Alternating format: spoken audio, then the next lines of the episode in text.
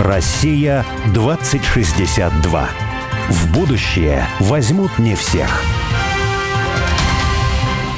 Это программа «Россия-2062». Я Борис Акимов. Я Олег Степанов.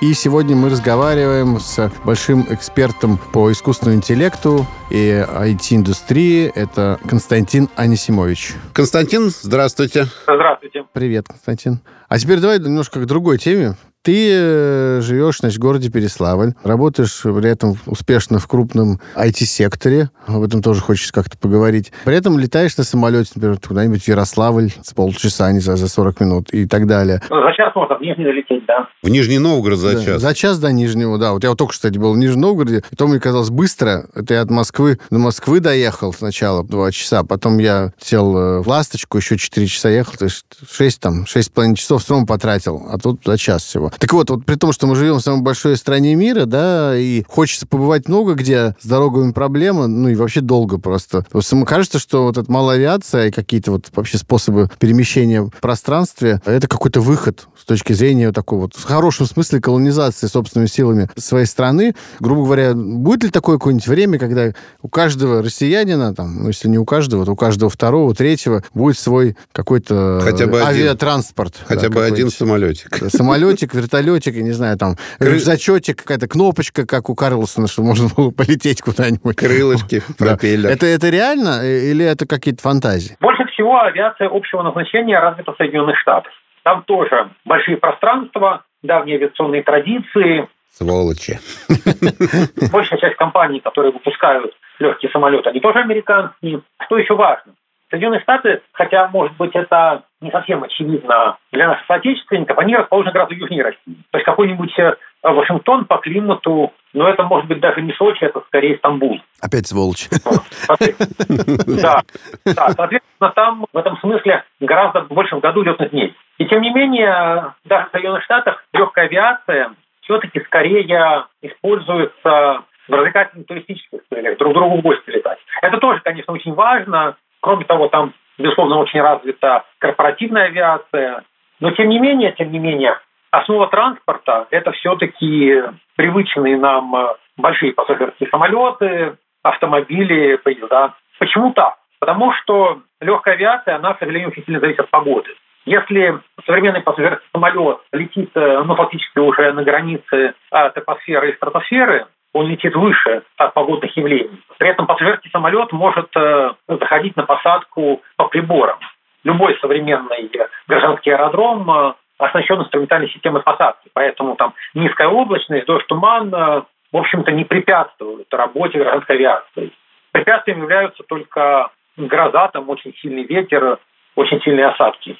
Поэтому современная гражданская авиация практически всепогодная. А вот малая авиация нет. Если мы говорим о будущем, то, в принципе, мне кажется, что если большие аэродромы оборудованы и большие самолеты такими приборами, то и малая авиация, в конце концов, может получить такие приборы. Безусловно, нет никаких технических препятствий. Установить на легкий самолет э, оборудование для инструментальной посадки. Но это требует уже значительно более высокой квалификации пилота. А как же искусственный интеллект? Вот тут, тут как раз симбиоз. Искусственный интеллект приходит на помощь, автопилот включается. Человек в любую погоду летает куда хочет. Через грозу и снег. Смотрите, тут все упирается вот во что. Упирается уже все в надежность техники. Потому что э, современный пассажирский самолет, он тоже, в общем, значительную часть э, полета пилоты, по большому счету, нужны для страховки, чтобы прийти на помощь э, самолету, если что-то пошло не так. Ситуации должны тщательно разбираться и отрабатываться, то даже на легком самолете нужен, по крайней мере, один живой пилот, и при этом э, опытный пилот, который мог бы выйти из сложной ситуации. Представляешь, Борь, ты вот летишь, например, вылетел в Ярославль, да? А что-то с искусственным интеллектом, вот как в Сбербанке, что-то у него заклинило, понимаешь? И он куда-то летит дальше, Да. и мало того, летит все время вверх. Ты говоришь, стой, садись, я не хочу. Улетаешь куда-то вообще, и все, и не возвращаешься больше. Ничего с ним не можешь сделать, понимаешь? Страшно? Это еще не самое плохое. Самое плохое то, что он просто возьмет, там, спикирует и все, и сказать, мама, не успеешь. Вот. В космос Вот, улетишь Поэтому, на маленьком самолете. да, авиация это штука такая, которая все-таки требует от пилота длительной и серьезной подготовки. И отвечая на ваш вопрос, можно ли представить ситуацию, когда там каждый гражданин России или там хотя бы их значительная часть э, сможет самостоятельно пилотировать э, самолет, я все-таки скажу, что нет, именно потому, что пилотировать самолет сложно. Я думаю, что вот этот вопрос был задан еще вот почему. У меня товарищ мой с некоторым маленьким перерывом во времени летал на самолете, обычном пассажирском самолете, ну, куда-то там, в Сибирь, а потом прилетел обратно и поехал на поезде куда-то. И он говорит, знаешь, вот мне пришла в голову такая штука. Чем более продвинутое средство передвижения, самолет по сравнению с поездом, да, тем более нечеловеческие условия созданы для передвижения. Потому что, говорит, ну, смотри, говорит, в самолет ты приходишь в аэропорт, там тебя практически почти уже до гола раздевают. Ты там должен встать куда-то, раздвинув ноги, поднять руки и так далее, и так далее. Потом покурить нигде нельзя. Ты проходишь самолет и практически уткнувшись носом в соседнее кресло, в спинку кресла, зажатый между двумя какими-нибудь потными мужиками, куда-то летишь. Да, очень с большой скоростью. В поезд. Ты приходишь, в общем-то, на вокзале досмотр гораздо более лайтовый. Ты спокойно садишься, кладешь свои вещи, выходишь на перрончик, покурил, Вокзал зашел обратно, обратно, надо да, открыл книжечку, там, читаешь, включил собственный свет, стук колес мерный, ну, какие-то более гораздо человеческие условия для перемещения. Он говорит, я вот думаю, когда вот Илон Маск, например, создаст вот эту трубу для перемещения, там, наверное, говорит, твои вещи будут, да, в поезде твои вещи с тобой, а в самолете они, значит, там в жутких условиях тебе возвращают какие-то мятые чемоданы, там и так далее. Наверное, говорит, в этой трубе на тебя просто будут раздевать тебя до гола, на тебя класть просто два потных мужика, таких же голых. Твои чемоданы будут лететь по этой трубе отдельно, и ты будешь получать какой-то смятый там порошок. Зато очень быстро и на очень большие расстояния. И очень круто. Да. А вот Боря как раз мечтает о каком-то средстве передвижения, который, при том, что даст какие-то новые возможности, но при этом сохранит какое-то человеческое вот пространство. Позволит вообще человеку, да, свой, свой образ, конечно, подобие Божье сохранять Да, да, да, да. во время перемещений. Вот, да, здесь ничего сложного нет, летать бизнес-классом. Понятно, что вся процедура досмотра, которые, к сожалению, возникли из-за деятельности разных там э, нехороших террористов, а от них, конечно, даже бизнес-класс не избавлен. Но, по крайней мере, в самолете можно сидеть и даже лежать в очень даже комфортных условиях. Более комфортных, чем в поезде. Мне все-таки не оставляет мысли по поводу перемещения-то по России. С рюкзачком иногда показывают в интернете какие-то видео, что вот человек с рюкзачком каким-то реактивным или что-то в этом роде куда-то летит, все там, вау, круто, там, теперь мы будем летать, каждый своим рюкзачком. В эти полеты ты как веришь? э, Что это? Реально завтрашнего дня, сегодняшнего? Полеты с рюкзачком э, это высшее достижение спорта. То есть если все-таки обучить пилотировать э, э, легкий самолет можно, я не знаю, там, может быть, каждого пятого, ну, каждого десятого точно, да, то полеты с рюкзачком – это для чемпионов мира. В общем, разоблачаешь все мои надежды на будущее. А Так нельзя, сяк нельзя. Ладно, на лошадях буду. Почему разоблачаю? Как живут люди на севере? Они совершенно спокойно относятся, например, к тому, что ну где-то придется зазимовать, например. Ну да, мы говорили тут с героями с Чукотки, они говорят, вот мы обожаем тут жить, а некоторые сразу уезжают. Э, И сразу понятно, на самом деле, по людям, приживутся они или нет. Мы говорим, как? А вот если человек понимает, что ну, вот есть какая-то воля, помимо его личной воли, которую надо воспринять как норму и просто наслаждаться вот жизнью, то тогда тебе нравится сразу на Чукотке. А если ты считаешь, что все должно быть по твоей воле, вот хочу в Инстаграм выйти, прямо сейчас, а интернет куда-то исчез, потому что ты тебя все бесит, ты говоришь, нет, я уезжаю. Или там, хочу улететь, а, а самолеты отложили там на неделю, и все, тебя это бесит, ты не можешь жить. Тогда это не твое место. Потому что на крайнем севере до сих пор э, малая авиация является, ну, едва ли не основным видом транспорта, ну, наряду, может быть, со снегоходами, которые заменили оленьи и собачью упряжку. Погода там нестабильная. Просто люди привыкли к тому, что, ну, не сегодня улетишь, там, улетишь завтра или послезавтра. Если так э, относиться к жизни, то и малая авиация является транспортным средством. Но понятно, что так относиться к жизни можно только на севере. Поэтому я думаю примерно так, что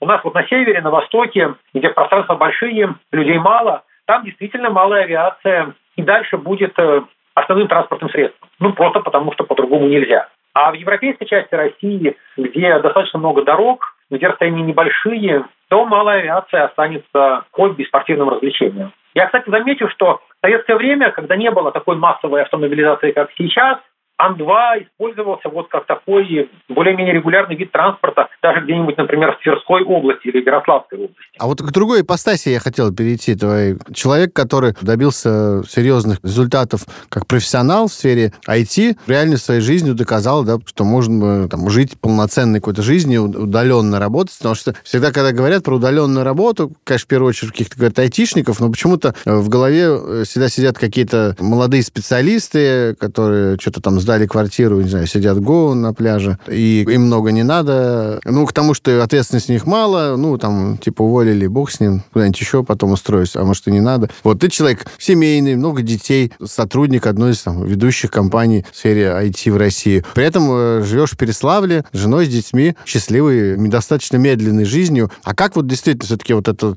сочетается? Карьера большого такого специалиста и эксперта и жизнь в таком маленьком городе? А в данном случае ковид и локдаун все очень сильно поменял. Потому что до локдауна я 4 дня работал в офисе в Москве, а, соответственно, на пятницу и выходные приезжал э, в Переславль. Ну, в пятницу работал удаленно, в выходные, понятно, отдыхал. А после того, как э, случился локдаун, э, вся наша индустрия перешла на удаленную работу. И более того, оказалось, что удаленная работа эффективна. И сейчас, э, когда пытаешься частично вернуться к работе в офисе, уже наталкиваешься на нежелание финансистов оплачивать аренду помещения.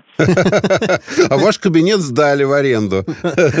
Да, то есть удаленная работа такая более-менее общая тенденция в современной IT-индустрии. Ну, потому что действительно, то есть, с одной стороны, конечно, желательно, чтобы люди хотя бы иногда виделись друг с другом лично. С другой стороны, совершенно нет необходимости каждый день всех собирать э, в одном большом помещении. Ну и, соответственно, там оплачивать аренду этого помещения, его функционирование и так далее. А вообще вот в этом смысле наблюдается такая тенденция, последние уже там практически, наверное, 150 лет, что растет производительность труда и автоматизация производства. Логически это приведет к тому, что люди на производстве все меньше и меньше будут заняты. И вот э, Борис очень беспокоит такая перспектива, что у людей одна функция останется – потребление. Да? То есть человек э, как производитель становится не нужен. Вот что вы думаете по этому поводу? Да? Потому что, конечно, искусственный интеллект – это просто автоматизация да, производства, которое уже давно происходит. И тенденция будет только усиливаться. Как известно, где-то до середины 20 века обычное вот производство было механизировано, но не автоматизировано. Соответственно, там были толпы рабочих, э, которыми нужно было как-то управлять, которые объединялись в профсоюзы, которых марксисты-ленинцы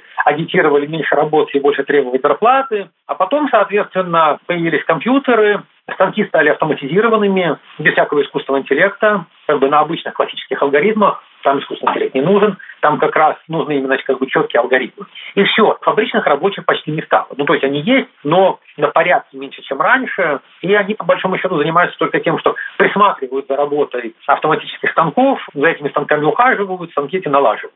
Ну, плюс делают те операции, автоматизация которых может быть нецелесообразна. Искусственный интеллект э, то же самое сейчас повторит э, в области офисной работы. То есть огромные офисы, в которых сидит так называемый офисный планктон, там перекладывает бумажки или что-то там, значит, печатает на компьютерах, это уже уходящая натура. И вот эта вот вся рутинная бюрократическая деятельность э, будет автоматизирована именно как раз за счет э, технологий искусственного интеллекта. Но точно так же, как э, исчезновение масс фабричных рабочих, оно не привело к тому, что люди остались без работы и какие-то социальные катаклизмы случились. Так я думаю, что и сейчас никаких социальных катаклизмов от этого не случится, а вместо толп офисного планктона будет какая-то более, например, персонализированная сфера услуг. Потому что, в принципе, вот мне кажется, что именно из-за того, что рабочие э, руки стали не нужны, а ремесленное производство за счет механизации было фактически уничтожено, то произошла всеобщая бюрократизация, потому что офисный планктон – это, собственно, бюрократия, просто она не государственная, она абсолютно неэффективная, она всегда расширяет сама себя. Еще и образование образование высшее, оно стало всеобщим. Оно, с одной стороны, стало всеобщим, высшее образование практически, но, с другой стороны, оно очень сильно потеряло в качестве. И сейчас, в общем-то, человек, который предъявляет тебе диплом какого-то вуза, это ни о чем тебе вообще не говорит, да, о том, что у него есть высшее образование. Очень много говорит, просто нужно название вуза. Потому что, с одной стороны, есть, например, МФТИ или МГУ или СПБГУ, с другой стороны, есть какой-нибудь университет Синергия, например. Я согласен. Я просто говорю сейчас о чем? О том, что если он раньше предъявлял диплом, то это уже, неважно какой диплом, о чем-то говорило.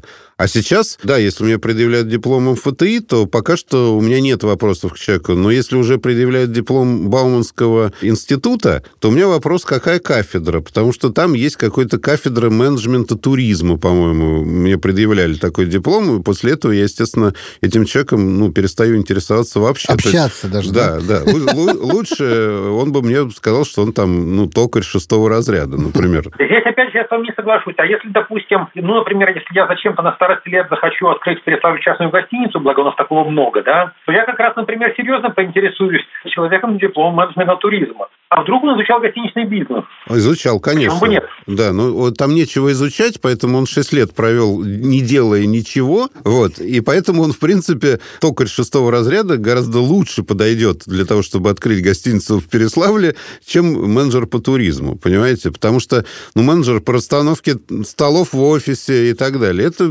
просто повод выдать диплом, за что-то взять деньги, заниматься ничем, ни за что платить деньги и так далее. Только шестого разряда редкий ценный специалист он в своей профессии хорошо зарабатывает, он не пойдет работать э, даже управляющим, наверное, в гостинице, а тем более, там, допустим, каким-то начальником смены. Нет, ну я, я сейчас образно говорю, да, там, мало ли что у него случилось в жизни, он больше не может работать токарем. Но, в принципе, как человек, умеющий что-то делать конкретное на высоком уровне, он для меня гораздо более ценен, чем человек, получивший высшее образование в сфере, которой высшего образования не требует в принципе. Хочу вас прервать с вашим этим токарем и менеджером. Спор, спор токарь против менеджера.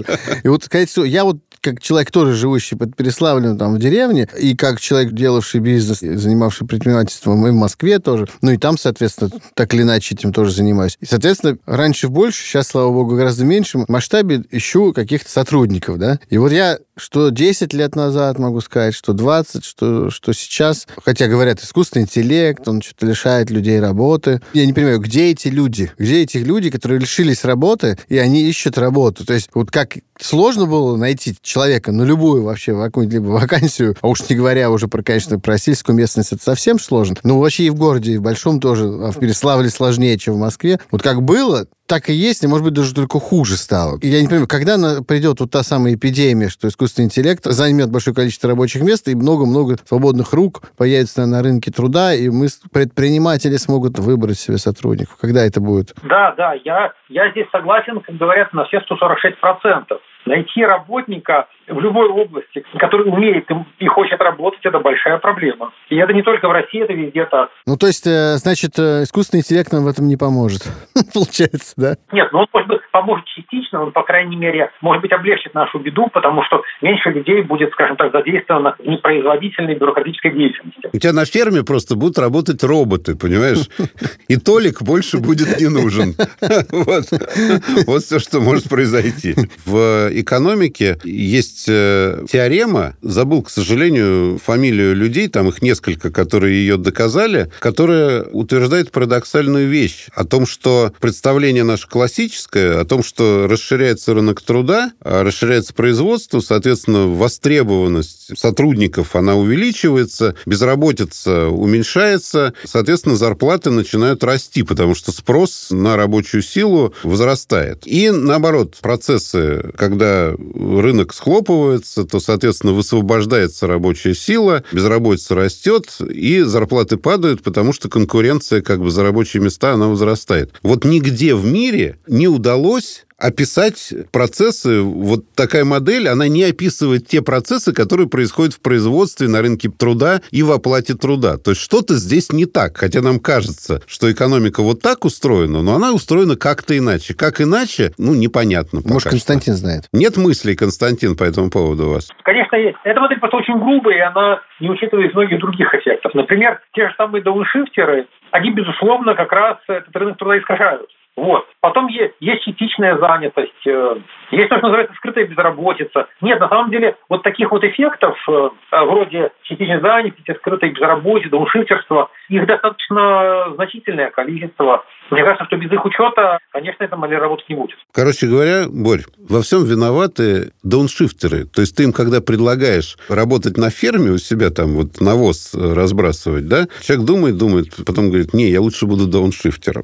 Нет, а у меня были, ко мне же приезжала куча людей, которые хотели работать, куча разных. И дауншифтеры приезжали. Один приезжал откуда-то из Индии. Говорит, а вот в Индии жил год, теперь хочу у вас. Я говорю, ну, понимаете, это же... Я говорю, подумайте перед тем, как ехать, потому что вот это же не то, что такое, как вы лежите на траве, травинка у вас э, во рту, коровы гуляют, вы такой проснулись, травинку пожевали, посмотрели на этих поросят, которые гуляют, на этих козочек, вот такие, хоп, на следующий, на бок повернулись заснули опять. Там заснул, о, пора домой. И идете, их загнали там, потом обедать. Вот, ну, как бы, нет, это не совсем так, мягко говоря, вообще это совсем не так, да. Да мне, мы все понимаем, я все понимаю, я все понимаю. Ну, вот он приехал, по-моему, один день он был там, вот, не, я уезжаю.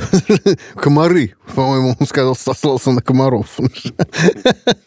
Такие звери, в Индии таких не бывает. Из Америки приезжал приезжал парень даже, американец даже. Ну, в общем, вот эти вот э, такие вот романтики, дауншифтеры, они вот, которые думают, что они смогут в деревне жить трудом каким-то, это не очень, не очень нам помогает вот. а вот фермерам что будет, если введут безусловный базовый доход. Вообще никто работать не будет. Только искусственный интеллект. Ну вот, кстати, безусловный базовый доход, там были какие-то эксперименты по этому поводу, и я читал только в научных статьях об этом, э, но говорят, что вот люди начинают не лениться, а типа они начинают учиться больше, они начинают там... Что-то не верится а, вообще совсем. Да, повышать свою квалификацию. Они, ну так это потребление, какая разница? Да, но я, Даже если они да. пошли потреблять услуги, образовательные услуги... Статистики ну... абсолютно абсолютно нет. Да, нет, это как раз картины, которые мы пытались пугать друг друга, что вот искусственный интеллект будет работать, а люди будут получать базовый доход и просто потреблять, и все. А где же светлое будущее тогда? Вот мы, кстати, с вами еще не затрагивали вопрос образования, а я знаю, что вы знакомы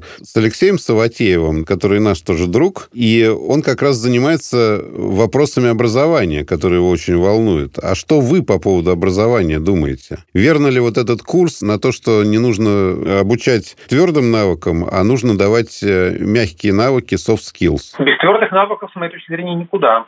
Так называемые мягкие навыки тоже, безусловно, нужны, хотя, конечно, тут в их выработке большую роль играет семейное воспитание, чем школа. Но без э, обычных знаний и навыков никуда, потому что если, э, ну, если вы не знаете, сколько 2 плюс 2, мягкие навыки, конечно, помогут, но только частично.